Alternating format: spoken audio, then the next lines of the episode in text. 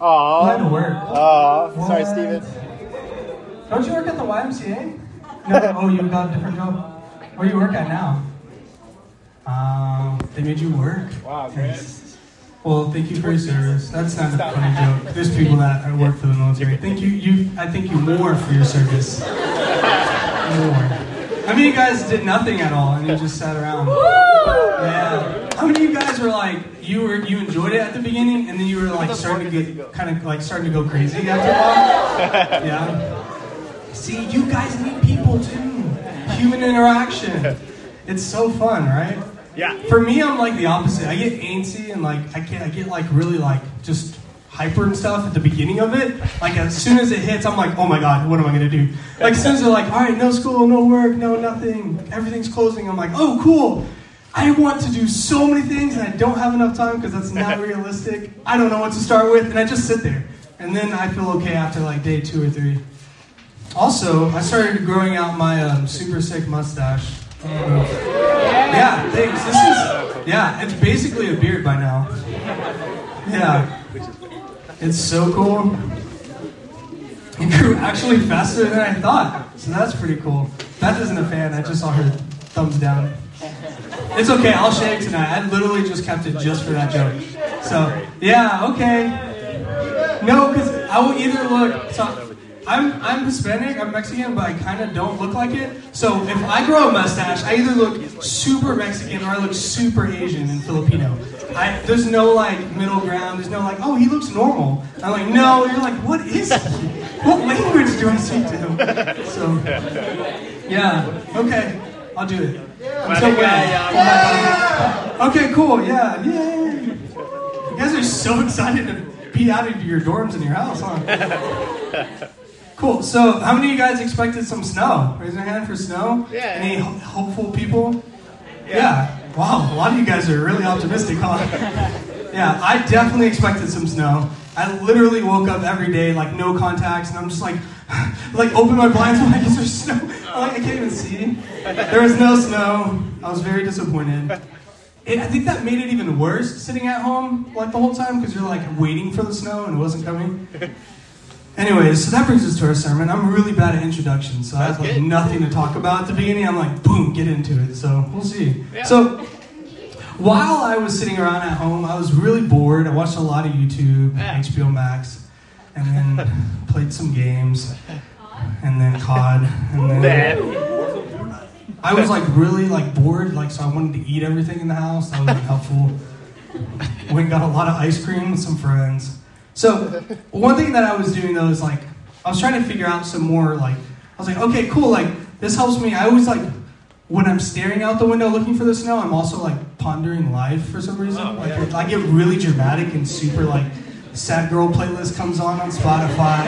I'm like, oh god, let me contemplate everything about life and existence. Yeah. But I recently had like a dream sometime a couple weeks ago where I was like I woke up for it and I was like, dude, I hated that dream. Like, it was not... I've been getting dreams like this a lot. Like, I'm just not for it. I'm not here for it. It's, like, not enjoyable. It's not like... I don't get those, like, cool dreams where I'm like, yeah, I was, like, flying on, like, a giraffe. And, like, I had, like, millions of dollars. I literally bought everything I wanted. I was, like, 6'4". It was great. Like, for me, my dreams are, like, just pure nightmares. Like, pure, like, just fears. And so, like, I woke up that... I think it was sometime last week. And I was like, you know what? Like, how many of you, like, wake up from a dream and you immediately go to Google? Like, it's a real person. You're like, Google, like, what does my dream mean, right? How many of you do that? Yeah? Okay, wow. Not a lot of people. That's embarrassing. So, I wake up and I do that. I go straight to Google, straight to the internet. I, like, ask it, like, my personal questions. Like, hey, I had this bad dream. What does that mean? And then I'm like, oh, wow. And then I find comfort. Like, other people have a dream that's similar to that. And, like, there's other things. Like other things that are involved, and I'm like, cool, like I don't feel alone and weird and crazy. But when I say like the word dream, what do you think of, right? Like I think of that my nightmares, or I know that we think of like, well, not just nightmares, but like goals, right? Like aspirations, like things that we, like I don't know, like every day, like daydreaming too, like things we're just sitting around. At work, if you have a boring job, or in class, if you have a boring class, and you just doze off and you're just staring at nothing, you're like daydreaming, right? Yeah, it's almost kind of not the same thing. But when I was 7, I remember when I was 7, I had a dream, right? Like, I had a dream that I was, like, gonna magically one day just wake up and have superpowers. Like, I was like, and my superpower I wanted, I don't know why, but as a kid, it wasn't, like, flight or, like, super strength or anything cool. My dream, like, was, like, my superpowers was, like, the ability to, like, stare at the clock in class and, like, make time go by faster.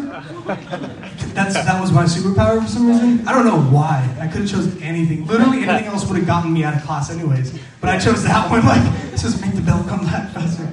And so I would literally, like, I would make a face like I'm kind of like holding in a fart, and I would stare at the clock like really intensely, like just staring directly at it, thinking that if I stared and made myself more constipated, that I would literally make time go by faster. I don't know how, and I'm surprised none of you guys are asking me to make that face. But fart faces, that's what I think. Okay, you want to see the face? You're the worst, Sydney. Do it. Why are you here?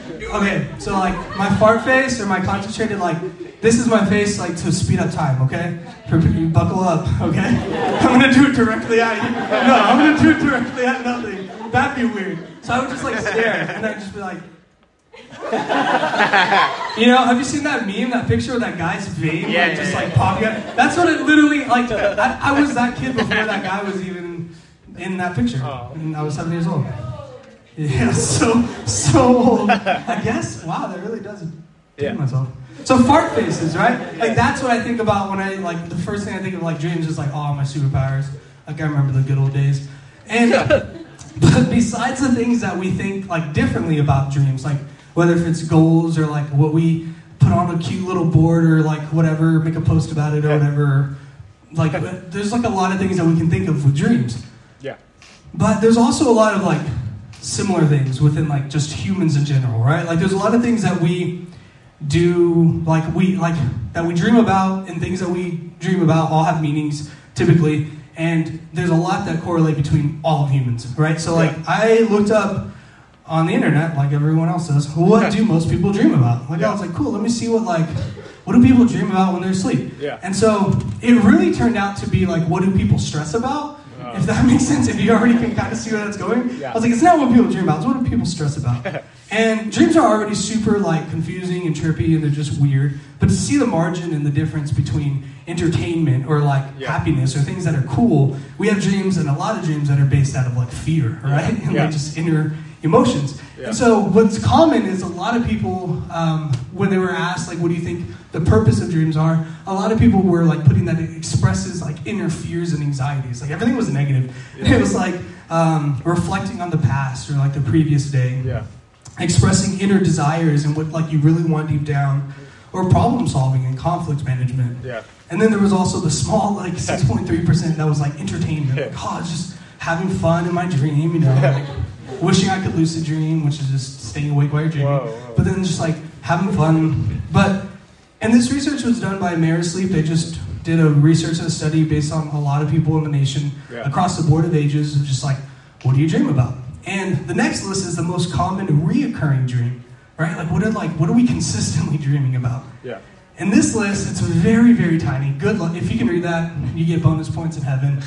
It's very small. The left and the right, we zoomed in on a few of them. They are all pretty negative and fearful. Like, you have, like, drowning or having glass shards in your mouth, mortality, being unprepared for a test, being back at school, being chased, falling, meeting a stranger. I don't know why that's so common. But a lot of these things that were just, like, to people, it's, like, super scary. Right? And I was like, cool, wow, that's crazy. More than 93% of our dreams are rooted in fear. Wow. That's what, like, literally, I was like, okay, that's exactly what it is. Yeah. And it's all pushed and motivated by, like, these negative outcomes, which I thought it was funny because initially I thought, like, all our dreams are, like, I thought we had, like, more good dreams than negative dreams, like, more good dreams than nightmares, or you just knock out and you don't dream about anything. And so I thought it was, like, all goodness or freedom or luxuries or, like, just having a bunch of money in your dream or success or getting the things you really desire. Like, I was like, that'd be cool. Yeah. But it's not. And I'm sure many of us here probably thought that, too. And while reading this, I was in denial. I was like, there's no way that we really, like, think about this as much as we do subconsciously. So then I was like, well, what do we think about when we're awake? Like, what do Americans dream for their futures, right? Like, when we think of, like, the American dream, I'm like, has that changed? Does that mean something different for us? And then it brought me to, like, is there a true difference in what we dream about versus what we daydream about, right? Like, what are we thinking about all the time? So I found a really cool study. It was by the PEW Research Center, and it was a study that was conducted initially in 2017, and then revisited. They went and found the people they interviewed and had these surveys for, and they went and asked them after COVID, post-COVID, like in 2021, and they were like, hey, what about your life do you currently find meaningful, fulfilling, or satisfying? And they asked a sub-question, what keeps you going and why? And so reading this, I was astonished. Like, the majority of people said that life would be more meaningful. Like, you can see right here, in 2017 is on the left. The first one is life would be more meaningful, fulfilling, and purposeful if society, places, institutions, freedom, and independence was better. And that went from 8% and 5% up to 14% and 9%. So their answers increased on that area and that aspect of life. So since it increased there, it decreased down at the bottom where at the beginning when they were first asked in 2017 before COVID, what's meaningful about life, what's purposeful, what's fulfilling, they said material things, like, or they said like spouses, romantic partners, stability and quality of life was more important before COVID. And then after COVID, it's everything else, institutions, society, organizations, not relationships. So a self-preservation decision based off of a pandemic. These people said one thing in 2017 and then changed their answers completely in 2021 because it was a global circumstance that initiated fear, right? And fear of uncertainty produced the desire of stability. They wanted something that's more stable to hold on to. So, I mean, for me, this was really disheartening. I was like, that's so sad. Like, that's what people in our world, like, think is going to make life better. And so my dreams are pretty much broken and crushed now. I don't know about yours. So what does this tell us, right? And I'd argue that it seems like our dreams are kind of pretty much deceitful in a way. Right? It's kind of similar to how Scripture tells us that our hearts can be deceitful. And so if our dreams can be deceitful, whether it's consciously or subconsciously, if our dreams can be deceitful, are God's plans truly purposeful? Like, what does that mean? And I know it rhymes like a mega church pastor, but that's just how my brain works, and that's probably because I can only really read Dr. Seuss. Shout out to the ODGs. But seriously, if subconsciously we are super negative and fearful over every single thing that we come in contact to, and consciously we're super negative and fearful over everything we come in contact to, what do we do with that? We're just like scared human beings. And it's actually pretty simple. We exchange your dreams for God's plans. And so it sounds so much easier than what it is, but we exchange our dreams for God's plans. We exchange our dreams for our lives, for God's plans for our lives, for His will, and we trust Him. But why an exchange? Like, why do we have to give something for this? And there's so many reasons to that, but most importantly, the best place to start is because your dreams are barely even good for just you. At the best. Whereas God's plans are ultimately better for everyone around you, including you. It's just better. That's the best way to put it. It's just better. Your plans are barely good enough for just you, where God's plans are ultimately good for everyone around you, including you. So most of us typically choose our dreams based on our self-interest, right? Like, what do we like? What don't we like? Where do we want to work? Where do we want to live? What car do we want? Like, we decide a lot of things because it's us, right? Like, we're only communicating with us. And God's plans typically revolve around His kingdom and His people before it ever revolves around you. And so I feel like it brings up the question, like, well, does God want what's best for my life? Like, does God really want what's good for me? And I would say absolutely. I think, however, is what is best for you what you decide, or is it what God confirms? Now, I want to clear things up. Like, I know, right? Like, if you're like me, you have this idea like, ooh, if I get this job or this promotion, right? Like, if I get this job that pays more for less hours, that's a no-brainer. And if I get paid more and I don't have to be at work as much, because I've definitely done this, this is me. But like, you're like, if I don't have to be at work as much and I get to like, that gives me more time for ministry, right? Like, that's a good thing, that's a good thing. And we assume like, just because it's a good thing, or it could be even for God, that it's a God thing, we assume that immediately like substitutes his role in our thoughts, right? Come on. Like, we choose what's best for ourselves, but we also ultimately choose on behalf of God himself. And so we do this and we just assume that everything just happens to align with God. Why not? It's good. It's good. God wants what's good for me. Or like, it's for God. It's literally ministry. It's literally to be at church more, small group more. And we do that just with the assumption that it involves him immediately. But that's not always true. That's right. So where do we go from here? Like, how do we go from like, okay, well, what do we do with like having no dreams, no hope, no goals for our lives too? How do we have, like, what does God's plans mean? It's not some Drake song, but it, like, it probably means something more. And in exchange for God's plans, an exchange is like, I think the best word, because it requires something to give up. Like, you're giving something for something greater. And we know that everything that has great value typically has a great cost as well. And so there's three things that we're going to take a look at tonight. I think we'll have a lot of fun. So the first one is true exchange. Like, the exchange requires surrender. The exchange requires faith. And the exchange requires joy. And so we'll start with surrender, and we'll jump right into Psalms 127 because it's the shortest, easiest, like, little thing that just makes so much sense. And I like when things just make sense, like in a couple sentences. And in Psalms 127, in verse 1, it says, "Unless the Lord builds the house, those who build it labor in vain. Unless the Lord watches over the city, the watchman stays awake in vain." So we surrender because we realize there's nothing good outside of God. We surrender because you know if you build a house and it does not involve the Lord, it's ultimately evil. Because you by yourself in your natural state are evil.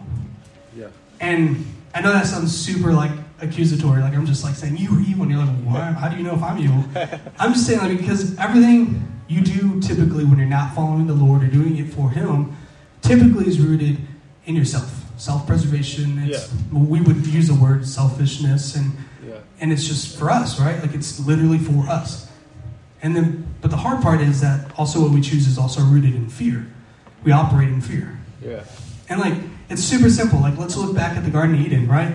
In the beginning of humanity, and we see that that place must have been the first feeling of fear.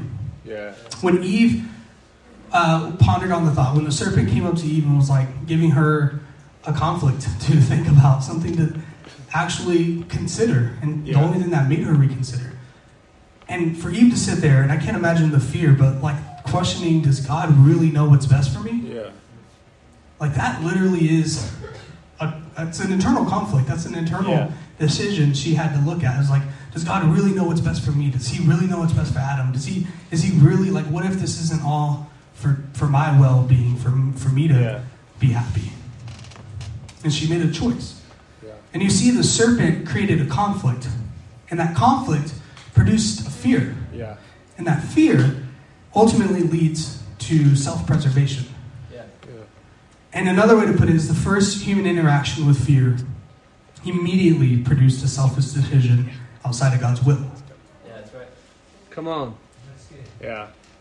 Side note, some of you here probably have actually maybe not experienced what we would say the Garden of Eden or heaven on earth, or even just goodness in your life. You've probably maybe feel like you've watched through your own personal hell.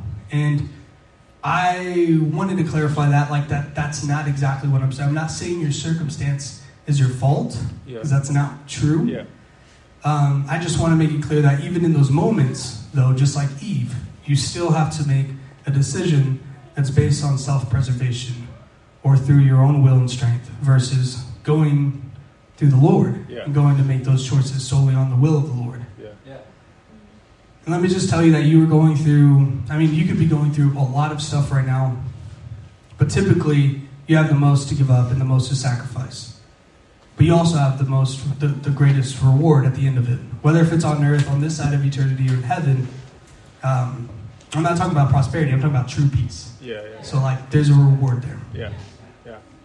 And so the difference of between like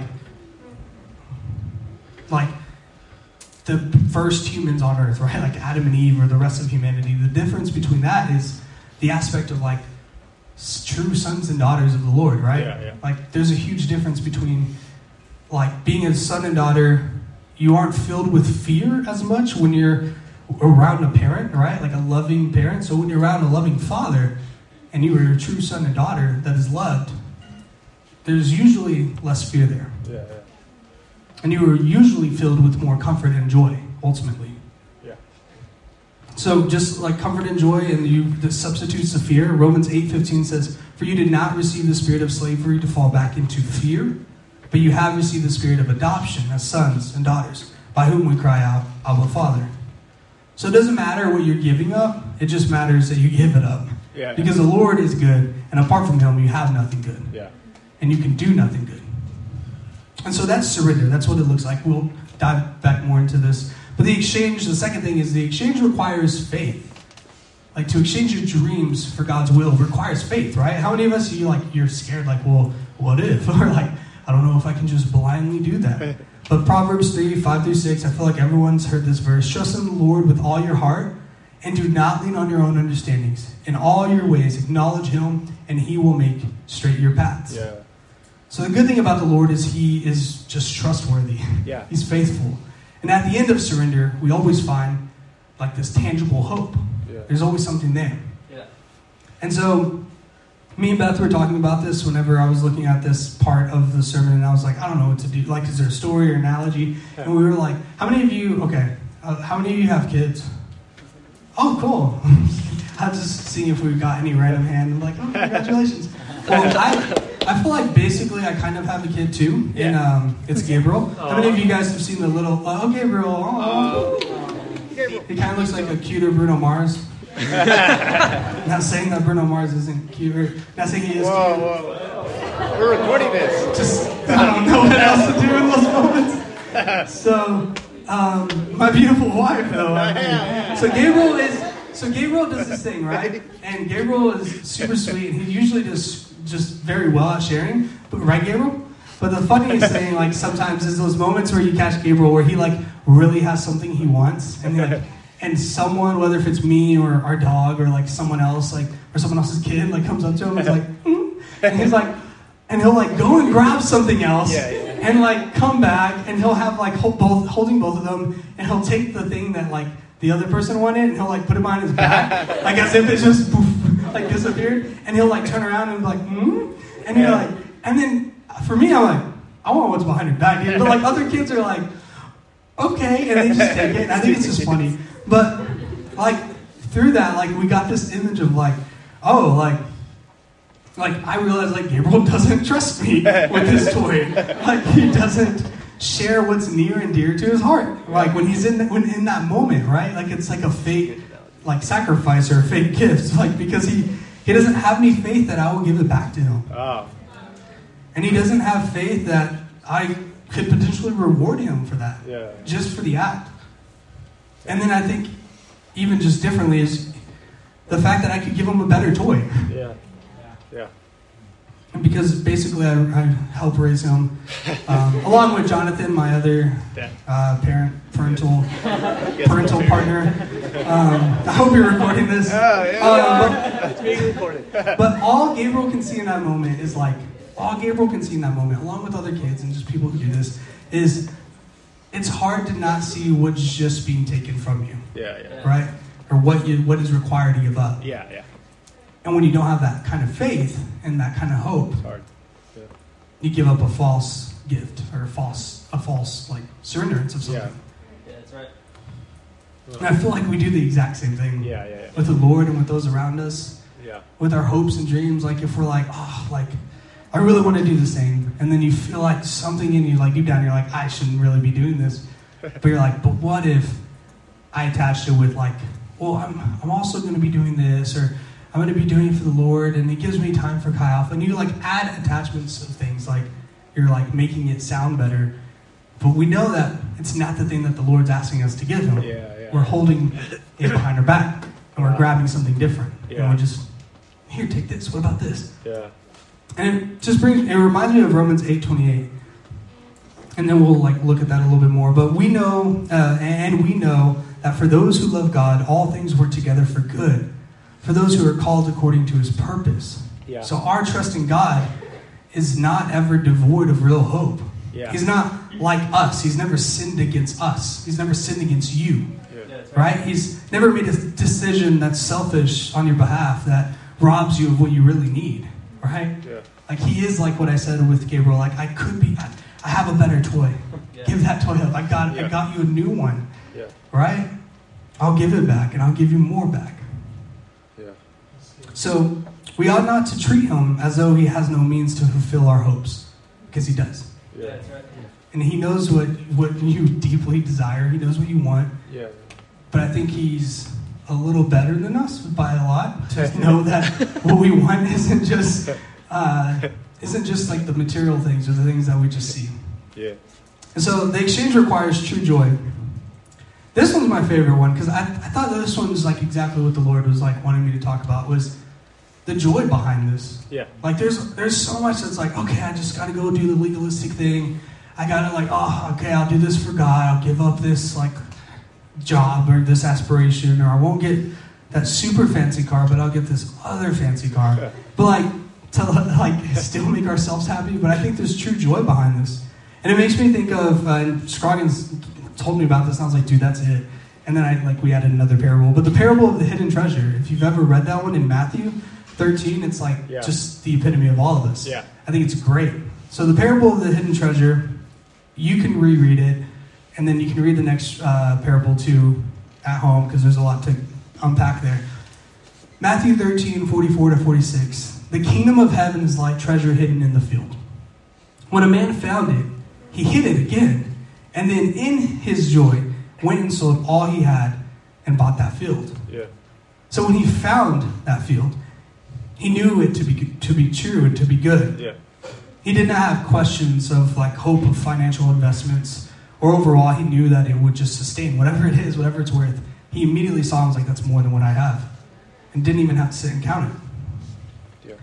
And he knew that it would be worth exchanging everything he had for it. He knew that from what he was giving, what he was getting, that there was no reason to mourn over what he was giving up. Yeah. I'll say that again, because I think that's very important. That's the whole purpose of the joy part. Yeah. He knew that what he was getting, that there was no reason to mourn over what he was giving up. Yeah. That's right. In fact, I don't think that there was a moment during this exchange that he was sitting there like, oh, I found this amazing treasure hidden in the field. I got to go home. I got to go like sell this small thing or that small thing. Like I think of like my TV, my PS5. I'm like, what are my big purchase items? Like an iPad, a laptop. Like what I would do if I was like in need. Like I'm like, I don't think he was doing that. Like let me put together a little garage sale, see how much I make, see if I can barely get up to that amount. He was like, dude, I'm like, there was no question about it. All right, he sold everything. And the cost of that field was outrageously outweighed by the gain to obtain the field. That made it the price obsolete. Like the price, whatever it took to get it, didn't matter. The man who bought the field had a perfect perspective of reality. Yeah. Yeah. He knew exactly what he had found. He knew exactly what it would cost to get that. Yeah. And what he would have to give up. And in all the graciousness, Jesus actually gives us another parable and another perspective of like the process of this exchange, right? Because he knew that reality doesn't always reflect what we feel, right? Sometimes we feel like there could be a lot of circumstances there that we feel there's more weight there. And I think Jesus knew that, and he's very gracious in that. Yeah. So he gives us this parable of the two masters. There are two masters that a servant is given the option of choosing. There's the first one. The first is a terrible slave driver who only assigns grueling and endless tasks that have no true purpose. And there's a second master who is kind and in his stature as a means to bring, and he uses his stature as a means to bring such servants into his home in order to provide for them. He befriends them and always ends up considering them his very family. Yeah. There is no distinction between servant or family for this master. Yeah. And you probably easily put yourself in the place of the servant, right? Yeah. And Jesus in the place of the good master. Yeah. But did you know that you are actually, you have two places you can fall into, not just a servant. But you can also be the cruel master. Yeah. You give yourself grueling, endless, and purposeless tasks and call it a life plan. Wow. Yeah. You build elaborate dreams with endless work and plenty of self-loathing, all to be disappointed or dissatisfied, leaving you wanting more. Yeah. Yeah. You make entire dreams of fear and worry only to feed your fears and worries. And you're probably the master because you're scared of losing that sense of control in your life. Yeah. The sense of stability. Yeah. The sense of independence. And sadly, even the best work you give yourself has this subtle feeling of emptiness. Like you feel like what you're doing, like you're like, you have to convince yourself that there's something there. Because if not, it just feels so empty. Yeah. You are the cruel master. And the band can come back up. I'm already going super fast, super speed. And I think it's okay for us to acknowledge that we can also potentially be the cruel master in this story. And it makes sense, right? Like it makes sense because there's a real cultural acceptance and identity tied to self-independence and self-preservation, right? We see it all around us. Yeah. There's like praise to the hustle culture. There's praise to you doing things and making it on your own. And then there's pressure from family, right? There's pressure from the world. There's what if another pandemic happens? And I'm not ready. I don't have enough. We essentially become those crazy doomsday preppers. Like just grabbing, gathering. And ultimately those doomsday preppers, one day it'll come to an end. And this culture, this making it on your own culture. Maybe there's something true there, right? Maybe there's something like tangible, like, oh, I can get a good life. I can have the American dream. I can buy a good home, right? Like you can get somewhere. And I think that's totally possible. I've done it in moments of my life. Like I've had enough money. I've got a good job and I've like gotten to these places where I'm like, yeah, I'm good right now. Like I got here. I'm set right now. And maybe you can get good, but I just believe that you deserve better than good, just good. Yeah. And I believe that God knows what is truly good for you because He is truly good. Yeah. And if you're super analytical right now, you're probably examining and considering all the risks, right? Like, what does this take? This risk to give up something? Yeah. But I think what do you have to lose in this is a lot. Yeah. Like what you have to lose is a lot. It's the difference between eternity.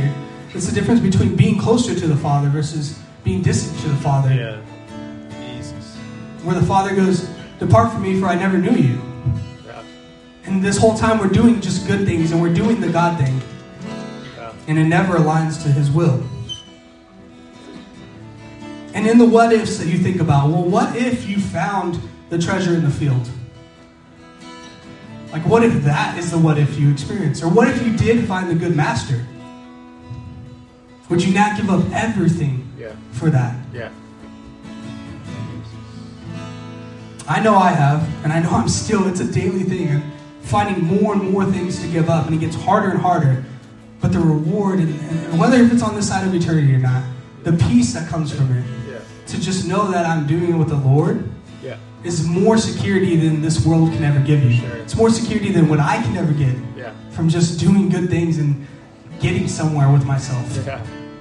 Because the moment it's gone, the moment it's snatched away from you, you're left with just yourself and nothing else. And for me, during this process, it was well worth all that I surrendered, and it still is. Yeah. It is well worth all that I have feared in moments and in these fearful moments where I had to respond in faithfulness.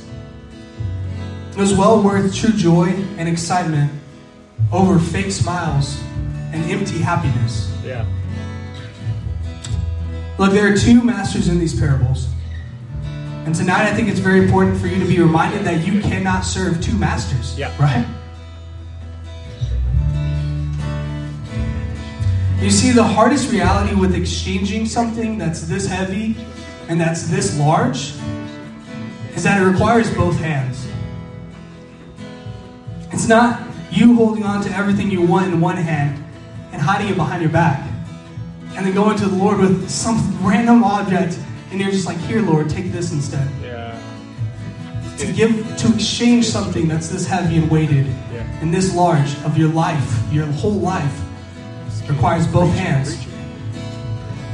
I think it's very important tonight that you have an opportunity. You have an opportunity here to come to the altar right out front, yeah, and kneel before the Lord with open hands, both hands, yeah, and just say, "Lord, I'm not hiding anything behind my back. Yeah. And if there's something there that's behind me that I don't see, Lord, point that out. Yeah. Lord, help me see something that I'm trying to leave behind and hide." Yeah. And lay your hands open before Him. Because there's so many possibilities of different things that could happen. Either He'll just help you take off that load. His yoke is easy, His burden's light. He'll help you take it off, and you won't feel weight that it's all upon you and dependent on what you can do. Yeah. Or He'll give you something greater. He'll put something on your heart. He'll give you an image of a country or a people or a profession and a career that's beneficial and it's meaningful, because He can change the kingdom with your life. Yeah. And so I just want you to, wherever you're at tonight, whether you stay in your seats, but I think the altar is a good place to give things up, to surrender, and to have an open heart and open mind and open hands on just inviting the Lord into your life in those areas that maybe you feel like you've tried to hide. And I'll pray, and then we can go ahead and spend time with the Lord, spend time with each other. Bow your heads and close your eyes. Dear Heavenly Father, God, I thank You for tonight, Lord. I thank You for all my friends that are here today, God. Jesus. I thank You for the things that You've given us, God, the things that You've called and pointed out in our lives and the people around us, Lord. Lord, I know that there is a purpose and a real